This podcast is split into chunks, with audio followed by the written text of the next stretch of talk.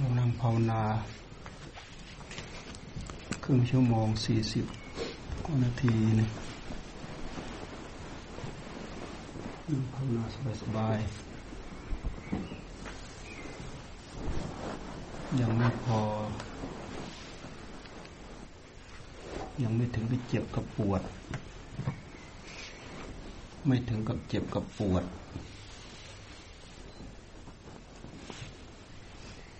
บางคนก็ยังล่องลอย จิตลอยวนหาจุดที่จะเกาะแม้แต่พยายามพุทโธพุทโธพุทโธแล้วก็ยากเหมือนกันนะวนหาที่จะลงไม่เจอ มันไม่ง่ายเลยจิต ถ้าจิตที่เคยฝึกมาแล้วมันก็สะดวก กำหนดกึบกับ มันก็เข้าที่ มันก็พอสะดวกสบาย แต่ถ้ายังไม่เคยเลยเนี่ยเพราะว่าตลอดระยะเวลา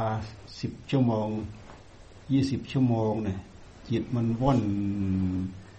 กับรูปกับเสียงกับกลิ่นกับรสกับเรื่องกับราวสารพัดจนมันชินนะ เวลาจับมาให้มันอยู่ มันโอ้กว่ามันจะรวมลงมา ที่เดียวมันลำบาก จากคนฝึกกับคนไม่ฝึก มันจึงต่างกัน การฝึกนั้นจะทำให้ชำนาญเรื่อยๆ การได้ยินได้ฟังประกอบ เป็นเหตุให้เราเข้าใจ เหมือนเหมือนอย่างที่เราฟังอยู่อยู่นี่แหละ ฟังอยู่นั่นแหละฟังไม่หมดไม่สิ้นไม่จบ วันนี้ก็ฟังพรุ่งนี้ก็ฟัง คนนั้นก็ฟังองนั้นก็ฟังองค์นี้ก็ฟัง ฟังให้เกิดความรู้เกิดความเข้าใจ แต่ก็สำคัญที่ น้อมมาเพื่อปฏิบัตินี่แหละสำคัญที่สุด ถ้าเราไม่น้อมมา มันไม่เข้างาน เพราะงานมันอยู่ที่การน้อมมาเนี่ย น้อมมาที่ใจของเราพูดถึงสงบให้เขาสงบเฉยๆเขาสงบไม่ได้ ต้องงานต้องทำงาน ต้องมีงานให้เขาทำพุทโธ พุทโธ พุทโธ พุทโธนี่เป็นงาน เป็นงานพุทโธ พุทโธ พุทโธนี่เป็นอารมณ์ อารมณะ อารมณะ อารมณ์ ภาษาบาลี อารมณ์ภาษาไทย อารมณะ ภาษาบาลี อารมณ์ อารมณ์ก็คือสิ่งที่จิตไปเกาะไปเกี่ยวไปผูกพัน ไปรู้ สิ่งที่จิตไปเกี่ยว ข้องไปผูกพันถ้าเรียกว่าอารมณ์ เอาพุทโธเป็นอารมณ์ เป็นนิมิตเป็นหมาย เป็นเครื่องกำหนด พุทโธ พุทโธ พุทโธ พุทโธ แต่ไม่ใช่พุทโธแต่ปากเฉยๆนะ พุทโธประกอบไปด้วยรวมพลังแห่งผู้รู้ทั้งหมดมาอยู่ด้วยกับคำว่าพุทโธสติ ท่านใช้คำว่าสติสติ ความระลึก ระลึกรู้สตินี้เป็นเครื่องมือ สตินี้เป็นอุปการะธรรม ตั้งแต่ธรรมะพื้นพื้นไปจนถึงธรรมะ สูงสุดนุ่น วิมุตติพระนิพพานสติมีอุปการะสูงสุด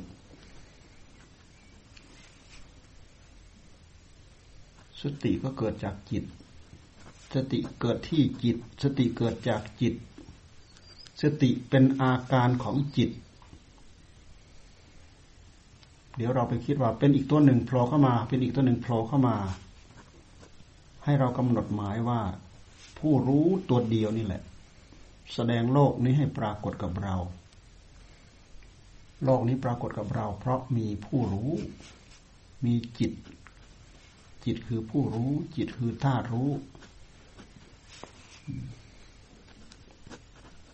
เอาผู้รู้ของเราไปเกาะอยู่กับ พุทโธ พุทโธ พุทโธทำผู้รู้ให้ตื่น โรอยู่กับคำว่าพุทโธ พุทโธ ความชัดที่สุดของผู้รู้ของเรานั่นแหละคือสติ สติคือความระลึกรู้ ช่วงที่ระลึกรู้ช่วงนั้นนั่นแหละ มันเป็นช่วงที่ชัดที่สุดในจิตของเราเนี่ยนั่นโรที่สุด อยู่กับอารมณ์เดียว พุทโธ พุทโธ พุทโธอารมณ์เดียว เต็มร้อยร้อยเปอร์เซ็นต์แต่ถ้าห้าห้าแต่ถ้าหากห้าสิบเปอร์เซ็นต์มันไม่ชัดห้าสิบเปอร์เซ็นต์ไม่ชัด อาจจะ ถูกยื้อแย่งไปกับอารมณ์นั้นห้าสิบเปอร์เซ็นต์มาอยู่กับคำว่าพุทโธห้าสิบเปอร์เซ็นต์มันไม่ชัด ไม่ชัดมันไม่ชัด ถ้าเป็นไฟร้อยแรงเทียนนี่ มันก็สว่างแค่ห้าสิบแรงเทียนเห็นไหมมันลดความสว่างไปมากเท่าไหร่ภายในจิตของเราก็เช่นเดียวกัน ถ้าหากถูกอารมณ์อื่นดึงไปครึ่งหนึ่ง มันก็เหลือครึ่งหนึ่ง ที่จะอยู่กับคำว่าพุทโธมันไม่ชัดจิตจะสงบก็ไม่ได้ เพราะมันมันถูกพลังอันหนึ่งดึงเข้าไป อยู่กับชัดกับอารมณ์อันเดียวก็ไม่ได้ มันแยกออกไปเป็นสองแล้ว ไม่มีกำลังไม่มีพลัง มีความสำคัญอยู่ ให้พยายามศึกษา การฝึกฝนการอบการอบรมการศึกษานี่ไปด้วยกัน เอาแค่นี้ก่อน เราทำตามปกติธรรมดา ไม่ได้ต้องบังคับ ถ้าเขาชินแล้ว เราไม่ต้องบังคับ แต่ถ้ายังไม่ชินกับความสงบเนี่ยต้องบังคับ การสำรวมนั่นแหละ มันเป็นการบังคับ ขึ้นชื่อว่าการปฏิบัติธรรมเน่ะเป็นการสำรวม การสำรวมนั่นแหละ มันเป็นการบังคับ สำรวมเข้ามา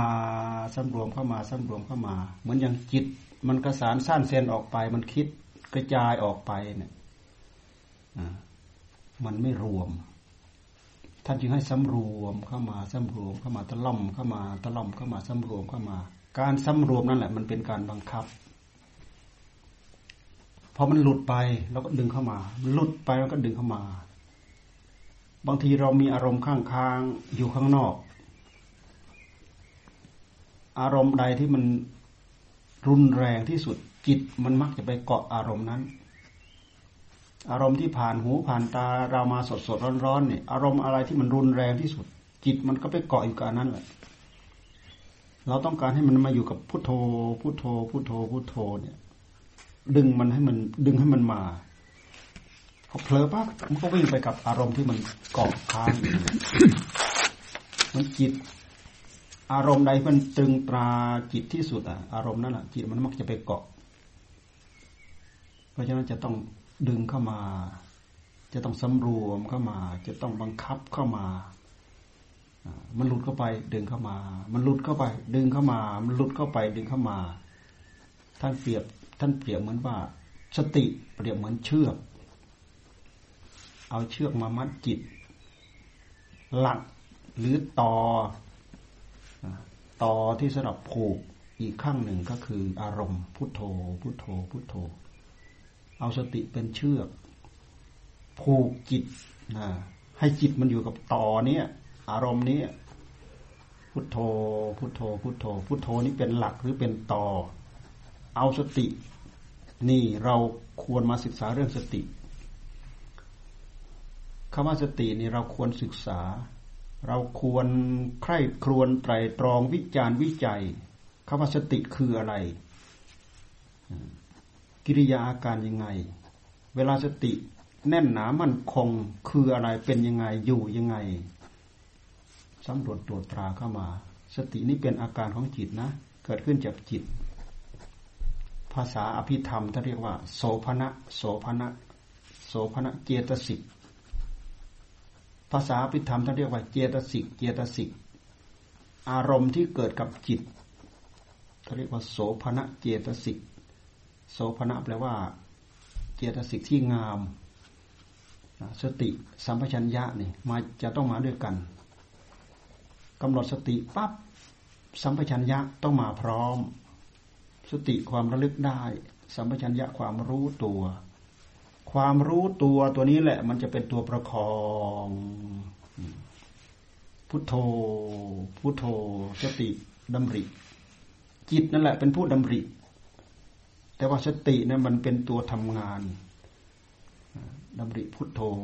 พุทโธ พุทโธวิสัมปชัญญะคือความรู้ตัวประคองมันเป็นวิจารที่ท่านเรียกว่าวิตกวิจาร พุทโธ พุทโธ พุทโธ พุทโธแล้วก็ประคอง พุทโธแล้วประคอง พุทโธแล้วประคอง ประคองไปเรื่อยๆ ไม่ให้มันขาด ไม่ให้มันขาดช่วง ให้ความรู้สึกข้างในเนี่ยมันยืดไม่ขาดดำริอีกแล้วก็ไม่ขาดดำริอีกแล้วก็ไม่ขาด ไม่ใช่ขาดกระท่อนกระแท่นแล้วก็ไปพุทโธอีกไม่ใช่ พุทโธ พุทโธ พุทโธ พุทโธ มันให้มันต่อเนื่องไปเลยไม่ให้มันขาด มันจะเกิดความรู้สึกว่ามันขาดช่วงข้างใน ไอ้ตรงที่มันขาดช่วงตรงนั้นแหละ ไอ้ตรงที่จิตมันเล็ดเล็ดลอดออกไป ตรงที่มันขาดช่วงนั้นจิตมันเล็ดลอดออกไป อะไรขาด สติมันขาด มันขาดช่วง คือความชัดเจนของสตินะมันจะขาดไป มันจะลดลงไป มันจะจางลงไป เหมือนอย่างที่เปรียบให้ฟังเมื่อกี้นี่จากห้าสิบเปอร์เซ็นกับเหลือห้าจากร้อยเปอร์เซ็นเหลือห้าสิบเปอร์เซ็นมันก็จางไปแล้วแหละ ถ้าเป็นภาพเป็นอะไรก็มองไม่ชัดแล้ว ถ้าเป็นรูปเป็นอะไรที่เราดูก็ดูไม่ชัดแล้วแหละ จิตมันไม่อยู่ ราะมันไม่อยู่เต็มร้อย ความรู้สึกไม่เต็มร้อย สติไม่เต็มร้อย ความชัดเจนไม่เต็มร้อย ความสว่างไม่เต็มร้อย มัวมัว ไม่สงบ มันมัวมัว เคลิ้มเคลิ้มมัวมัว แต่ถ้าสงบชัดเจนแล้วมันโรมันตื่น มันโรมันชัด มันเป็นหนึ่งเดียว ต้องฝึกนะ ต้องฝึกถึงจะสงบ เมื่อสงบแล้วนี่ยมีคุณสมบัติ เป็นคุณสมบัติของใจ ใจเราจะดีจะเลิศจะประเสริฐ อยู่ที่การฝึกนี่แหละ จะดีจะเลิศจะประเสริฐ อยู่ที่การมีสติ อยู่ที่การดำรงสตินั่นแหละ จิตจะมีสมาธิดี จิตก็จะต้องมีสติดี ปัญญาเราจะดี ก็ต้องมีสมาธิดี สมาธิจะดีจะต้องมีสติดี สติเกื้อกูลตั้งแต่ศีลตั้งแต่สมาธิจนถึงขั้นปัญญาจนถึงขั้นวิมุตติ จนถึงขั้นหลุดขั้นพ้นไป พระอริยเจ้าเนี่ย ท่านมีสติสมบูรณ์ท่านเรียกว่าสติวิปุละสติวิปุละสติสมบูรณ์ เป็นสติโดยอัตโนมัติ ไม่ต้องมาตั้งแล้วก็ล้ม ตั้งแล้วก็ล้ม ตั้งแล้วก็ล้มไม่ต้อง เพราะท่านฝึกมาจนเต็มพร้อมแล้ว สมบูรณ์แล้ว สติวิปุละ สติวิปุละ นี่เราพูดถึงสติพื้นพื้นที่เรามาเจริญให้จิตได้รับความสงบ ทีนี้มันมีวิธีอีกวิธีหนึ่งที่พระพุทธเจ้าท่านสอน มหาสติ มหาสติปัฏฐาน มหาสติปัฏฐานนี่ท่านให้ เอาสติมากำกับกาย มากำกับเวทนา มากำกับจิต มากำกับธรรม อันนี้มหาสติ มหาสติปัฏฐาน ที่พระเจ้าท่านทรงแสดงถึงอานิสงส์ของมหาสติปัฏฐาน สามารถมีคุณธรรมเจ็ดวันเจ็ดเดือนเจ็ดปี ต้องได้คุณธรรม ไม่ได้เป็นพระอรหันต์ก็ต้องเป็นพระอนาคา ไม่ได้เป็นพระอนาคาได้ได้เป็นพระสกิทาคา ไม่ได้เป็นพระสกิทาคา ก็ได้เป็นพระโสดาบันเป็นอย่างน้อย การเจริญสติ เจริญสติทุกอิริยาบถทั้งยืนทั้งเดิน ทั้งนั่งทั้งนอน กายานุปัสนาสติปัฏฐาน เวทนานุปัสนาสติปัฏฐาน จิตตานุปัสนาสติปัฏฐาน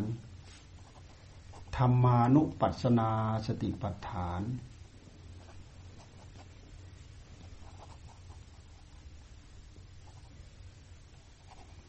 แต่สายป่าที่ครูบาอาจารย์เราสอนเนี่ย ก่อนที่เราจะมาเจริญสติปัฏฐานทั้งสี่ท่านจะให้เอาสติมากำกับให้สงบเสียก่อน ให้เป็นสติ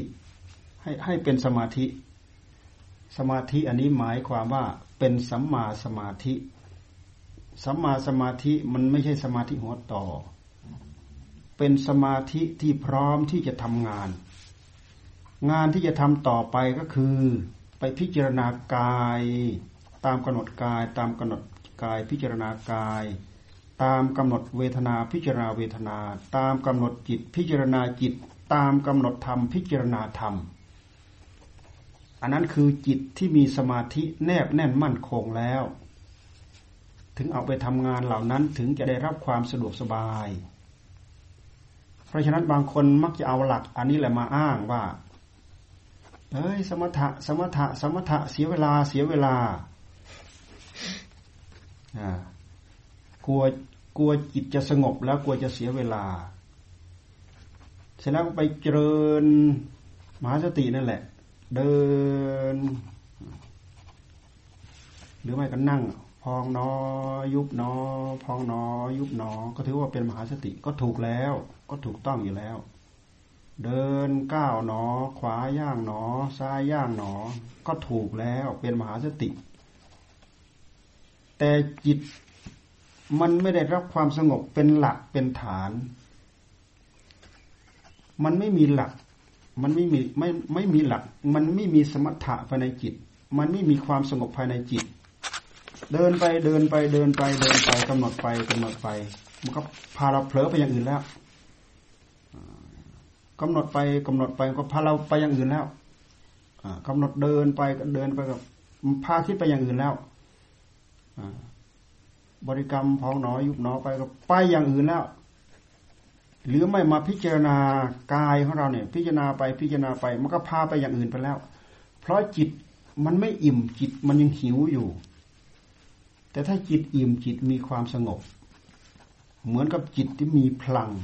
จิตอิ่มอาหาร จิตมีพลัง จิตอิ่ม อิ่มอารมณ์ มันไม่หิวอารมณ์ละมันไม่อยากนึกอยากคิดอย่างอื่นละจับให้มาทำงานอะไรมันก็ท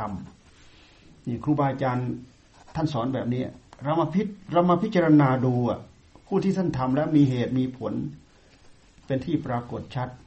โดยเฉพาะท่านพยายามเน้นหลวงปู่เสาหลวงตาหลวงปู่เสาหลวงปู่มั่นเนี่ยท่านพยายามเน้น สมถะนะวิปัสสนานะอ้าวเวลาเจริญสมถะเอาจริงจังให้จิตได้รับความสงบเข้าไป พอสงบแนบแน่นมั่นคง ขยับตัวถอยเข้ามา ท่านจึงให้มาพิจารณา เราจะพิจารณาแบบไหนก็ตาม มันยังอยู่ในกรอบของมหาสตินั่นแหละ มันยังอยู่ในกรอบของการพิจารณากาย มันยังอยู่ในกรอบของการพิจารณาเวทนา มันยังอยู่ในกรอบของการพิจารณาจิต หรือมันยังอยู่ในกรอบของการพิจารณาธรรม จะพิจารณาไปยังไงก็ตาม มันไม่พ้นจากกรอบเหล่านี้ไปได้ อยู่ในกรอบอยู่ในขอบเขตของมหาสติปัฏฐานนี่แหละ เราเรียกอีกอย่างหนึ่งว่า เราเจริญวิปัสนา เจริญวิปัสนาที่เราพูดถึงนี้มันเป็นงาน งานนี้เป็นมรรคถ้าเราจะจัดเข้าในในอริยสัจสี่ก็คือมรรคที่เราพูดถึงสมถะวิปัสนาเนี่ยเป็นมรรคเป็นงาน เป็นงาน เป็นงานที่เราทำ หนึ่งเราทำให้ให้สงบสองเอาจิตที่สงบนำมาพิจารณา บางทีเราก็งงกันเหลือเกิน เอ๊จะพิจารณายังไง จะพิจารณายังไง การพิจารณาที่จะให้เข้าหลัก จะต้องพิจารณาตามหลัก มหาสตินี่แหละอ่าอย่างเราตามกำหนดพิจารณากายเนี่ยกำหนดพิจารณากายกำหนดได้หลายอย่าง พิจารณาได้หลายอย่าง เราจะมาไล่เป็นผมเป็นขนเป็นเล็บ เป็นฟันเป็นหนังเนี่ยนี่ก็ก็คือพิจารณากาย เรามากำหนดธาตุดินเป็นดิน เป็นน้ำเป็นลม เป็นไฟ นี่ก็พิจารณากาย ลักษณะของการกำหนดนั่นก็กำหนดให้เห็นว่า เหตุปัจจัยของกายคืออะไรเป็นอะไร ที่มาของกายเป็นยังไง การตั้งอยู่ของกายเป็นยังไง ความเป็นไปของกายเป็นยังไง นี่คือการให้ท่านให้กำหนดพิจารณาคลี่คลาย แต่การที่เราจะมากำหนดกายก็ตาม เราทำงานเหล่านี้ไป มันก็มีเวทนามาเกี่ยวข้องด้วย มันก็มีจิตมาเกี่ยวข้องด้วย ทุกครั้งอ่ามันมีจิตมาเกี่ยวข้องด้วย มันมีธรรมมาเกี่ยวข้องด้วย เห็นไหมมันจะตะล่อมมาเป็นอันเดียวกันหมด จะตะล่อมมาเป็นอันเดียวกันหมด เรากำหนดพิจารณาเวทนานั่นแหละ คือความสุขคือความทุกข์ความเจ็บความปวดนั่นแหละมันก็เกี่ยวมันก็เกี่ยวกับกายด้วยเห็นไหมมันก็เกี่ยวกับเวทนาด้วย มันก็เกี่ยวกับจิตด้วย เพราะจิตเป็นผู้ทำงาน มันก็เกี่ยวกับธรรมด้วย สติธรรมปัญญาธรรมเห็นไหมมันเกี่ยวข้องกันไปหมด เพราะฉะนั้นเวลาเราทำไปแล้วนี่งานเหล่านี้มันจะเป็นเวลามันทำงานหมุนไปจริงจัง มันเป็นมรรคสมังคี นี่คืองานการประสานกันของงานเราจะพิจารณากายเวลาทำงานไปแล้วมันเป็นก้อนเดียวกันเนี่ยแต่ถ้าหากเราจะมาแยก เราจะมาแยก เป็นขันทั้งห้าก็ได้ เป็นรูปไหมอ่ามีรูป มีเวทนา มีสัญญา มีสังขาร มีวิญญาณทำงานอยู่ด้วยกัน เราจะมาแยกว่าเป็นมหาสติปัฏฐานไหม เป็นกายก็ใช่ เป็นเวทนาก็ใช่ เป็นจิตก็ใช่ เป็นธรรมก็ใช่ อยู่ด้วยกัน เวลาเราจะมาแยกว่าเป็นอริยสัจสี่ไหม เป็นทุกข์ก็ใช่ เป็นสมุทัยก็ใช่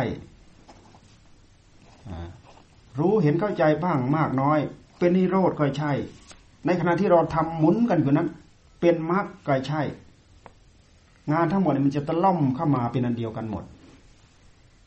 ในขณะที่เราทำสติก็อยู่ในนั้น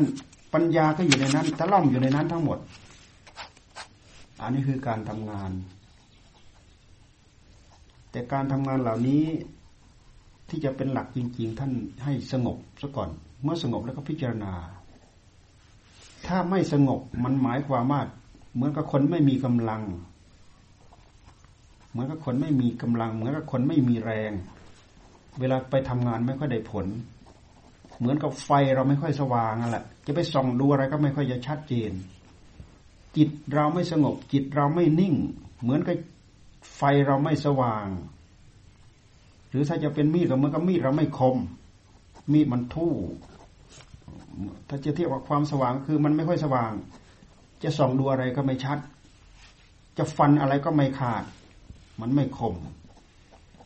เพราะฉะนั้นสมาธิหนุนปัญญา จะทำให้ปัญญาแก่กล้า จะทำให้เห็นสัจธรรมชัดเจนแจ่มแจ้ง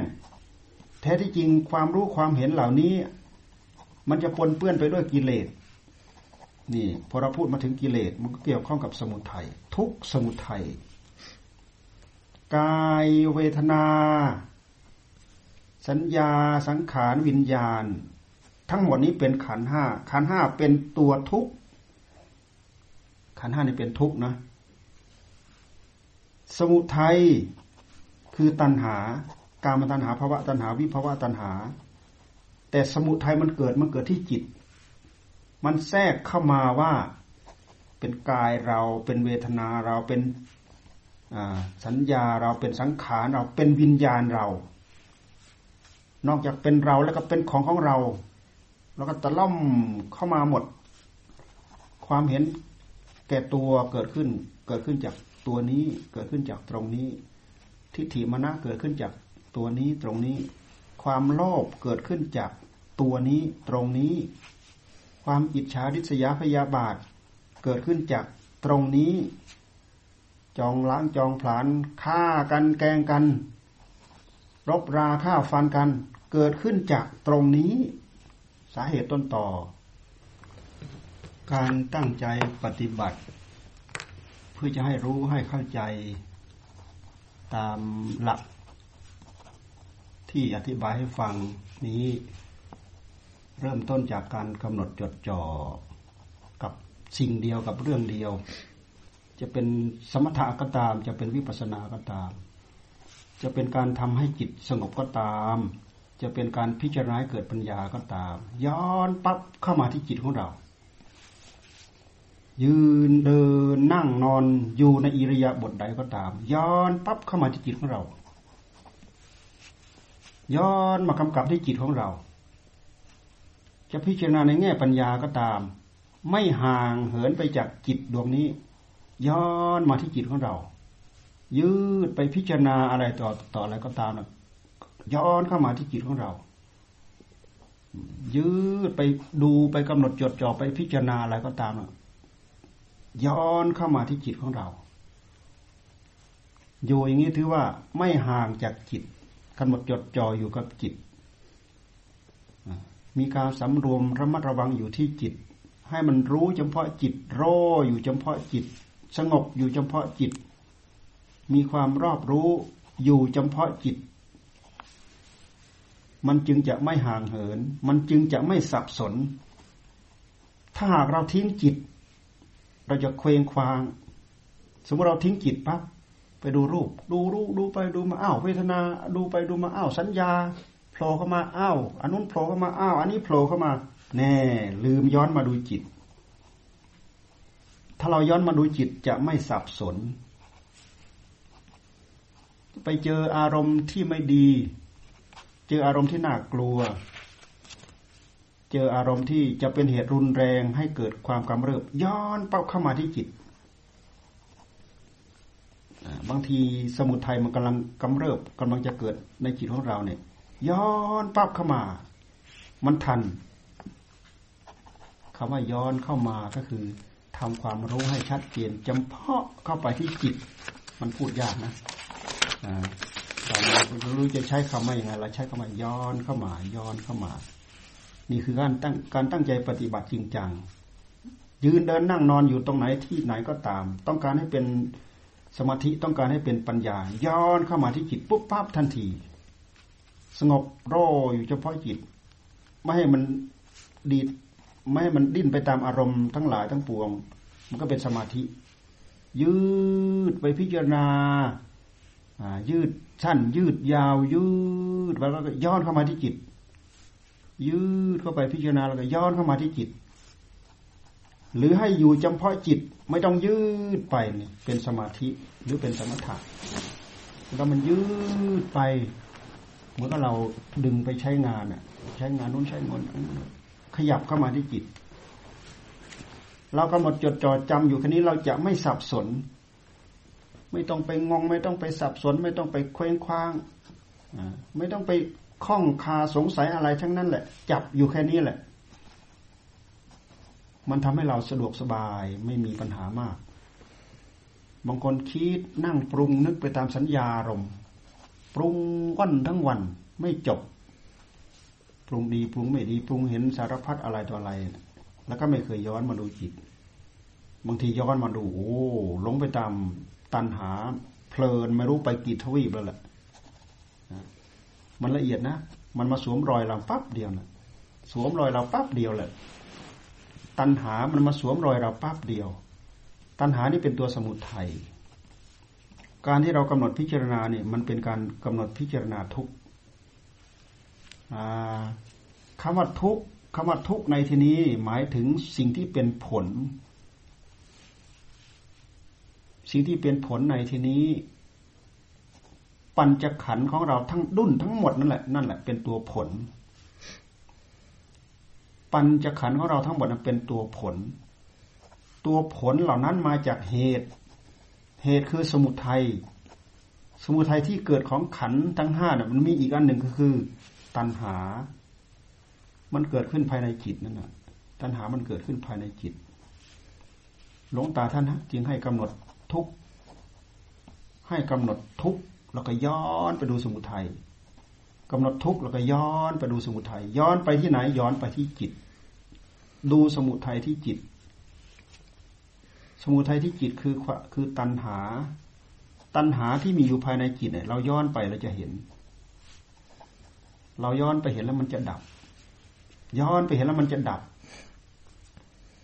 ถ้าเราไม่ย้อนไปเนี่ย มันไปเกี่ยวข้องกับอะไรมันก็ไปเกาะ มันก็ไปยึด ไปเกี่ยวข้องกับอะไรมันไปเกาะ มันก็ไปยึด แต่ถ้าเราย้อนไปแล้วเราเห็น มันไม่เกาะ เราย้อนไปเราเห็น มันไม่เกาะ ย้อนไปเห็นแล้วมันก็หลุดย้อนไปเห็นมันก็หลุด ไอ้คำว่าไม่เกาะ หรือคำว่าหลุดก็หมายความว่ามันดับ หรือจะว่าดับก็ได้ หรือจะว่าไม่เกาะก็ได้ หรือจะว่ามันหลุดก็ได้ คือตัณหามันมันไม่เกาะ หรือตัณหามันหลุด หรือตัณหามันดับ เพราะตัวสติของเรามันเด่นเรามาต่อกรกันอยู่ตรงนี้แหละ ย้อนเข้ามาภายในจิตเห็นตัณหาดับ เห็นอะไรอย่างอื่นเกิดดับ ทั้งวันทั้งคืนเท่าไหร่ก็ตาม ถ้าเห็นตัณหาดับ สู้เห็นตัณหาดับแวบเดียวไม่ได้ มีผลมากกว่า มีอนิสงส์มากกว่าว้า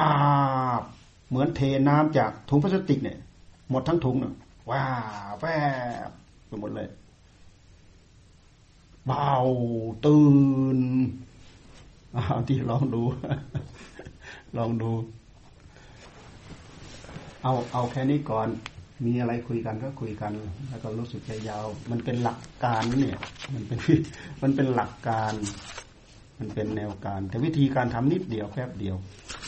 นิดหน่อยพุโทโธพุโทโธพุโทโธพุโทโธอ้าวถามแนวปฏิบัติเขาถามว่าวิภาวะตัณหากับตัณหา เวลาพิจารณาตัณหาจะจะเป็นยังไง เราไม่ต้องแยก กามตัณหาภาวะตัณหาวิภาวะตัณหา แนวปฏิบัติที่แท้จริงเราไม่ต้องแยก เราดูให้เห็นความอยาก กิริยาของความอยากในใจของเราเราย้อนดูไปเราจะเห็นพระพุทธเจ้าท่านแยกให้เราเข้าใจ กามตัณหาภาวะตัณหาวิภาวะตัณหาท่านแยกให้เราเข้าใจเฉยๆกามตัณหาภาวะตัณหาวิภาวะตัณหาก็คือ ตัวตัณหาตัวเดียวนั่นแหละ ท่านแยก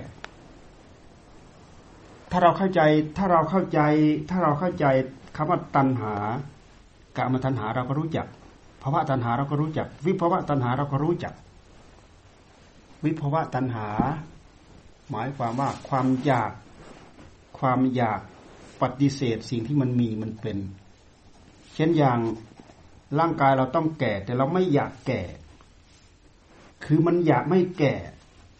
มันต้องเจ็บ มันอยากไม่เจ็บ มันต้องตายมันอยากไม่ตายท่านเรียกว่าวิภาวะตัณหา เราไม่ต้องไปแยก เราดูให้เห็นความอยาก กิริยาของความอยากในใจของเราเรา เราดูให้เห็น แต่มันละเอียดนะ ละเอียดดูให้เห็น ถ้าใครพยายามดูเห็นแล้วก็คุณสมบัติจะเริ่มเกิด จะเริ่มมีความละเอียดนะ มันมันมันความละเอียดของของปัญญา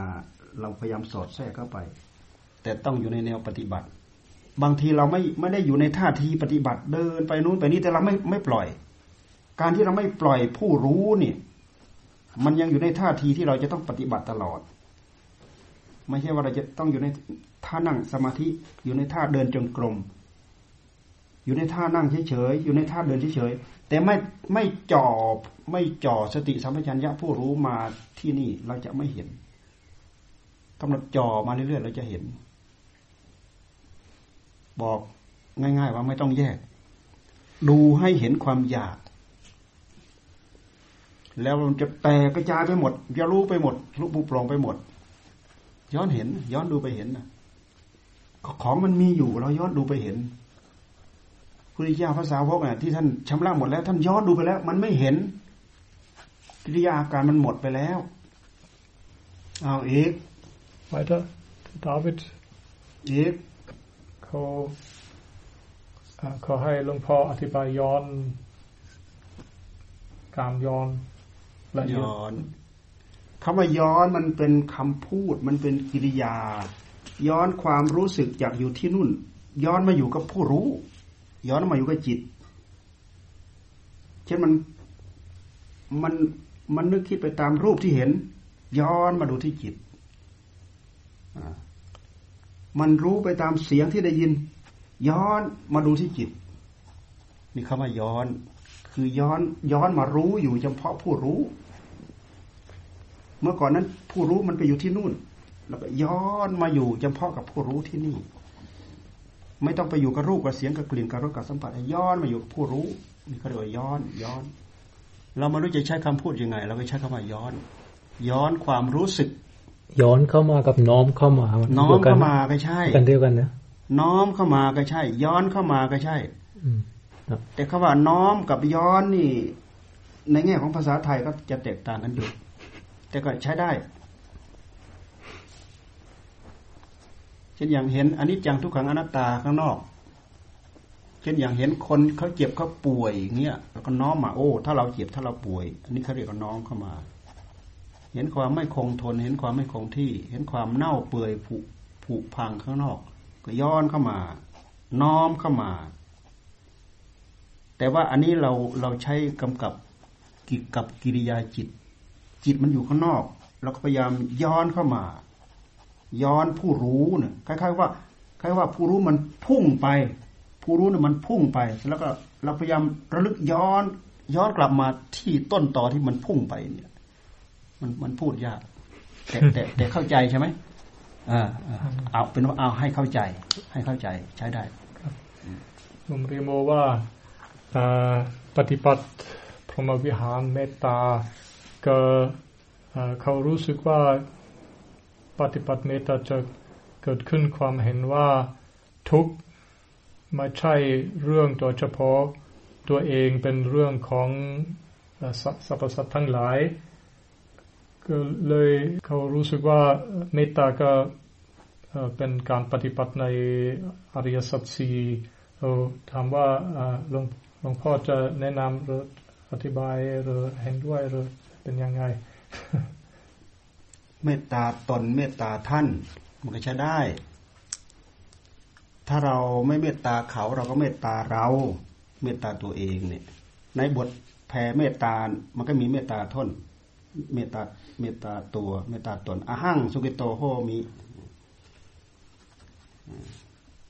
นิดุโคโหมิอเวโรโหมิอภยาปโชโหมิอนิโคโหมิ มันไปจากเราซะก่อน แผ่เมตตาให้กับตัวเอง แล้วก็แผ่เมตตาให้กับคนอื่น การแผ่เมตตาให้กับตัวเอง ก็คือท่านให้สงสารตัวเอง สงสารตัวเองที่มาลอยคออยู่กับกองทุกข์ กิเลสตัณหาอาสวะ สงสารตัวเองและพยายามปฏิบัติให้เห็นสิ่งเหล่านี้ และพยายามจะดับสิ่งเหล่านี้ ให้เราพ้นทุกข์พ้นโทษไป อันนี้ก็เป็นการเมตตาตัวเอง การเมตตาคนอื่น เหมือนอย่างพุทธเจ้าท่านพ้นไปแล้วเนี่ยถ้านก็เมตตาพวกเราท่านก็มาเที่ยวบอก เที่ยวสอนให้เราเอาข้อปฏิบัติ มาดำเนินการ และจะได้ปฏิบัติตามพระองค์ท่าน จะได้ดับกิเลสตัณหาได้ จะจะได้พ้นทุกข์พ้นโทษไปได้ มันได้ทั้งพื้นพื้นแล้วก็สูงสุดก็ได้คำว่าเมตตา เมตตาพรหมวิหารเนะ่ยเมตตามันได้หมด เรื่องของธรรมะถ้าเราเข้าใจแล้วมันกระจายทั่วถึงกันหมด ไปเอาหลักปริยัติมาอธิบายไม่ได้ เอาหลักปริยัติมาอธิบายตามไม่ได้ แต่ถ้าเป็นหลักปฏิบัติเนี่ยมันมันตะล่อมเข้าหากันหมด มันกระจายทั่วถึงเข้าใจทั่วถึงกันหมด เหมือนอย่างที่อธิบายเนี่ย ในหนังสือจะหาฟังยากเหมือนกันนะเอาแค่นี้ก่อน เข้าใจไหมเลยโมเข้าใจไหมเราสงสารตัวเราจะต้องมาทุกข์อยู่ในวัฏสงสาร เกิดแก่เจ็บตายเกิดแก่เจ็บตายเกิดแก่เจ็บตาย เราสงสารตัวเรา เราตั้งใจภาวนาพุทโธพุทโธพุทโธพุทโธพุทโธพุทโธพุทโธให้จิตสงบ แล้วพิจารณาให้เห็นอันนี้จังทุกครั้งให้เบื่อให้หน่ายคลายจางในในภพในชาติของตัวเอง การที่เราตั้งใจทำนั่นแหละเป็นมรรคทำไปแล้วดับได้ตามชั้นตามภูมิเป็นนิโรธคำว่านิโรธหมายความว่า เห็นต้นต่อที่เกิดของของการเกิดแก่เจ็บตายเห็นตัวสบุทไทยพอเราเห็นไปปั๊บมันก็ดับ ก็เหมือนอย่างที่เราย้อนมาเห็นตัณหา ย้อนเห็นปั๊บมันก็ดับ ย้อนเห็นปั๊บก็ดับคำว่าดับหมายความว่านิโรธนิโรธแปลว่าความดับ นี่มันเกี่ยวข้องกับอริยสัจสี่ทั้งนั้นแหละ อันนี้อันนี้หมายความว่านี่อันนี้อาวุธหนัก เป็นเครื่องมือใช้กับกับงานหนัก เพื่อรื้อฟื้นภพชาติของตัวเองทีนี้จะเอาเอามาใช้พื้นพื้นอ้าวธรรมะเมตตามาใช้พื้นพื้น เช่นเราเราเลี้ยงสัตว์ เราสงสารสัตว์เห็นเขาหนาว ก็ให้ความอุ่นเขาเห็นเขาหิว ให้ความอิ่มเขาเห็นเขาเหงา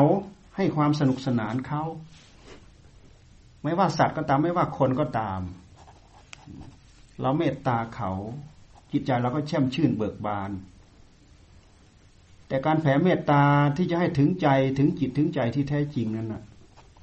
เช่นอย่างเขามีความทุกข์ให้เราพิจารณาใจเราไปใส่ใจเขา พิจารณาใจเขามาใส่ใจเรา เรามีความสุขยังไง ถ้าเขามีความสุขเขาก็จะเหมือนเรา เขามีความทุกข์ยังไง ถ้าเรามีความทุกข์เหมือนเขา เราก็จะเหมือนเขา มันถึงจะได้ถึงใจ และจะได้มีเมตตาจิตอ่อนนิ่มมีอนิสงส์ เป็นพื้นฐานของจิต ถ้าเราจะเทียบกันเหมือนกับเป็นพื้นของจิตเนี่ยทำให้จิตดวงนั้นตั้งเป็นสัมมาทิฏฐิ จะทำให้จิตสงบก็สงบได้ง่าย จะทำให้จิตดวงนั้นมีความสุขหล่อเลี้ยง ชุ่มฉ่ำกับความสุข จากการที่เผื่อแผ่ไม่เห็นแก่ตัว ความเห็นแก่ตัวมันก็จะลดลงไป ลดลงไปได้เหมือนกัน ความสงบ ความอ่อนนิ่มของจิต ความไม่แข็งกระด้างของจิต ความพร้อมที่จะจิตให้ให้จิตดวงนั้นได้รับความสงบก็มี มันก็มีง่ายมันก็เป็นง่าย มีจิตเมตตา มีเมตตาเป็นพรหมวิหาร มีเมตตาไม่มีประมาณ อัปปมัญญา อัปปมัญญาไม่มีประมาณ แต่ว่าเมตตาเนี่ยมันมีสี่อย่างนะเมตตากรุณามุทิตาเบกขานะ เมตตาปรารถนาให้เขาเป็นสุขกรุณา เขามีความทุกข์อยู่แล้ว หวังให้เขาพ้นจากทุกข์ความหมายใกล้ใกล้ใกล้กัน มุทิตา เห็นเขามีความสุข เห็นเขาเพลิดเพลินยินดีสุขสบายเจริญ มั่นคง แข็งแรงอะไรต่ออะไรนี่ พลอยยินดีกับเขาแล้วก็อุเบกขาวางเฉยคำว่าวางเฉยนี่มันเป็นการพิจารณาถึงกรรม ไม่ใช่เฉยเฉยไม่สนใจไม่ใช่ ไม่ใช่เฉยเฉยไม่ใช่ไม่สนใจคำว่าอุเบกขานี่แปลว่า พิจารณาปลงลงในกรรม โอ้กรรมของสัตว์กรรมสโกมหิกรรมดายโดกรรมโยนิกรรมบันทุกรรมปฏิสรณายังกรรมังกริสันติ หรือกริสามิ เราก็ตามเขาก็ตามทำกรรมอย่างใดไว้ จะต้องเป็นผู้รับผลของกรรมนั้น อันนี้มันเป็นการพิจารณาที่เป็นหลักวิปัสนาโดยตรงเลยแหละ เรื่องของอุเบกขาเนี่ย การพิจารณาให้คนเข้าใจถึงเรื่องกรรมของสัตว์เดี๋ยวนี้มิจฉาทิฏฐินั่นแหละ มันปิดบังทำให้เราไม่เห็นกรรม ไม่เชื่อกรรม คิดดูแต่ว่าบางคน เห็นว่าทำดีไม่ได้ดี เห็นยังไง เห็นว่าทำดีไม่ได้ดีทำดีไม่ได้ดีทำชั่วไม่ได้ชั่ว มันก็สุ่มเดาไปงั้นแหละมิจฉาทิฏฐิมันปิดบัง แต่ถ้าเป็นถ้าเป็นเรื่องการเข้าใจเรื่องกรรมศึกษาเรื่องกรรม มันจะยอมรับเหตุรับผลคำว่ากรรมก็คือเหตุกับผล เหตุกับผลก็คือกรรม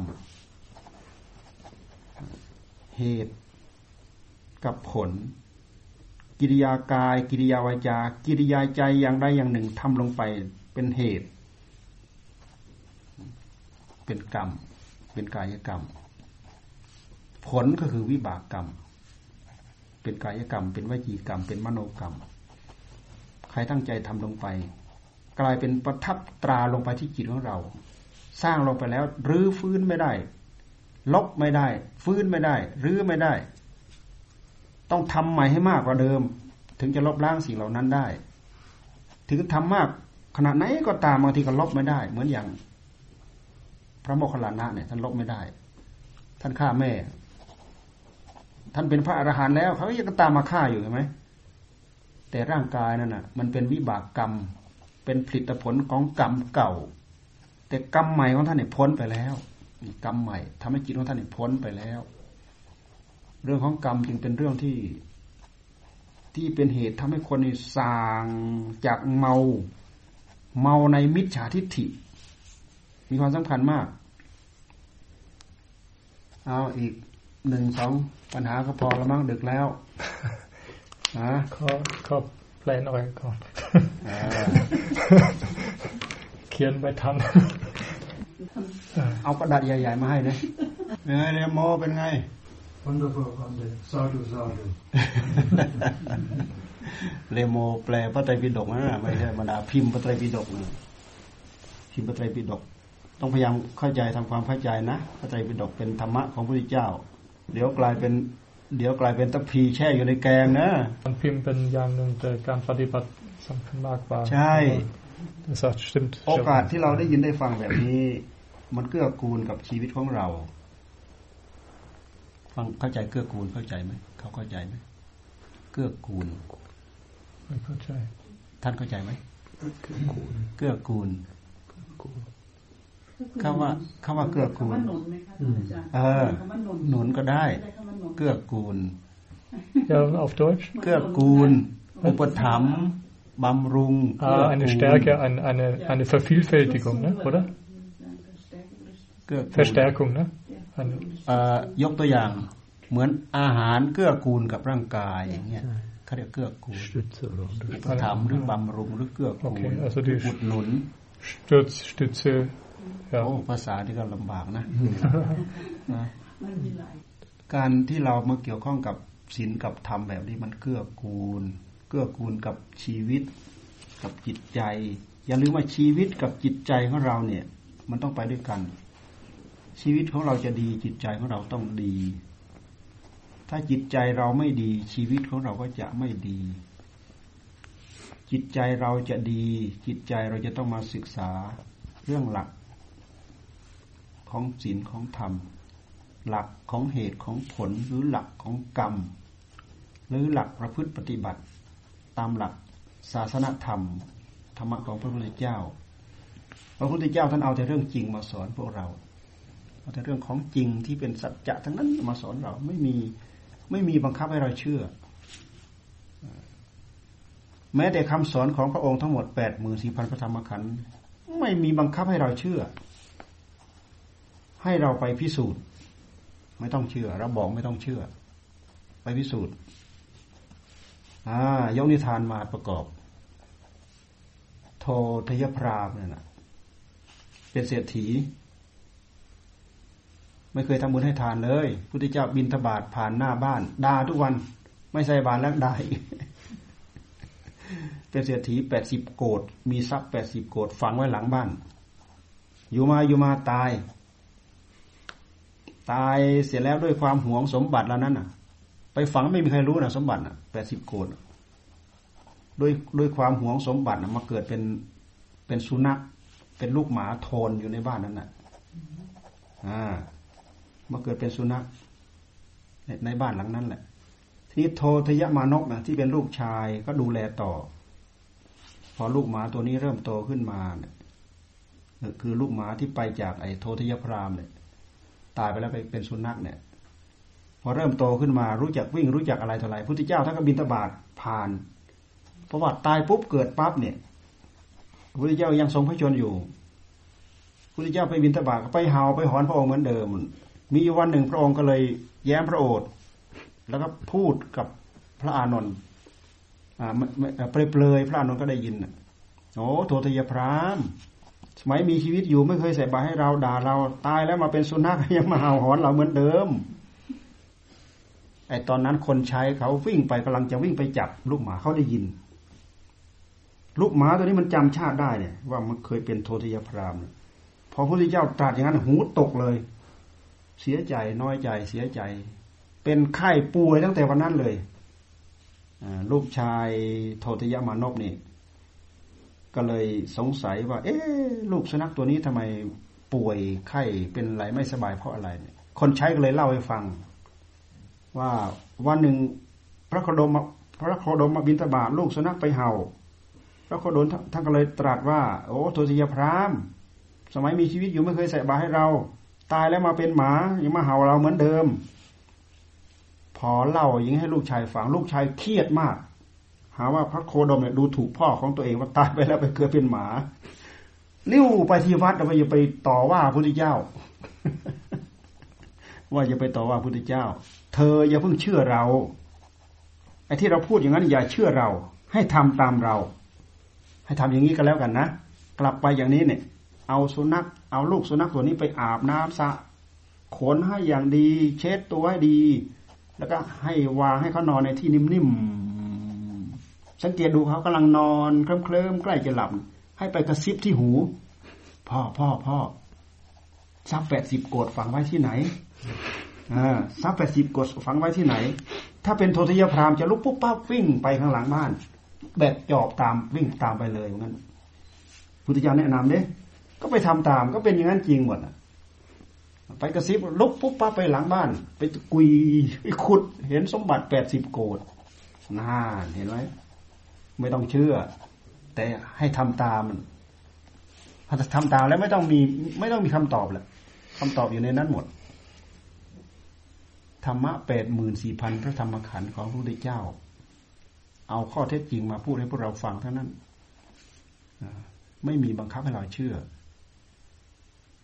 บอกให้เราเชื่ออย่างเดียวว่า ให้เชื่อว่าตถาคตโพธิสัตธาเชื่อว่าตถาคตเนี่ย เป็นผู้บรรลุธรรม ให้เชื่อว่า ให้เชื่อว่า ให้เชื่อว่าตถาคตเนี่ยเป็นผู้บรรลุธรรม บอกให้เราเชื่อ ให้มีความเชื่อว่าตถาคตบรรลุธรรม เพราะเหตุใด เพราะว่า มีคนข้องใจสงสัยอยากถามไปถามพระองค์ พระองค์สามารถตอบได้หมด ตอบงั้นตอบงั้นตอบงั้นตอบงั้นตอบงั้นตอบตอบงั้นตอบงั้นมันเป็นคำการท้าทาย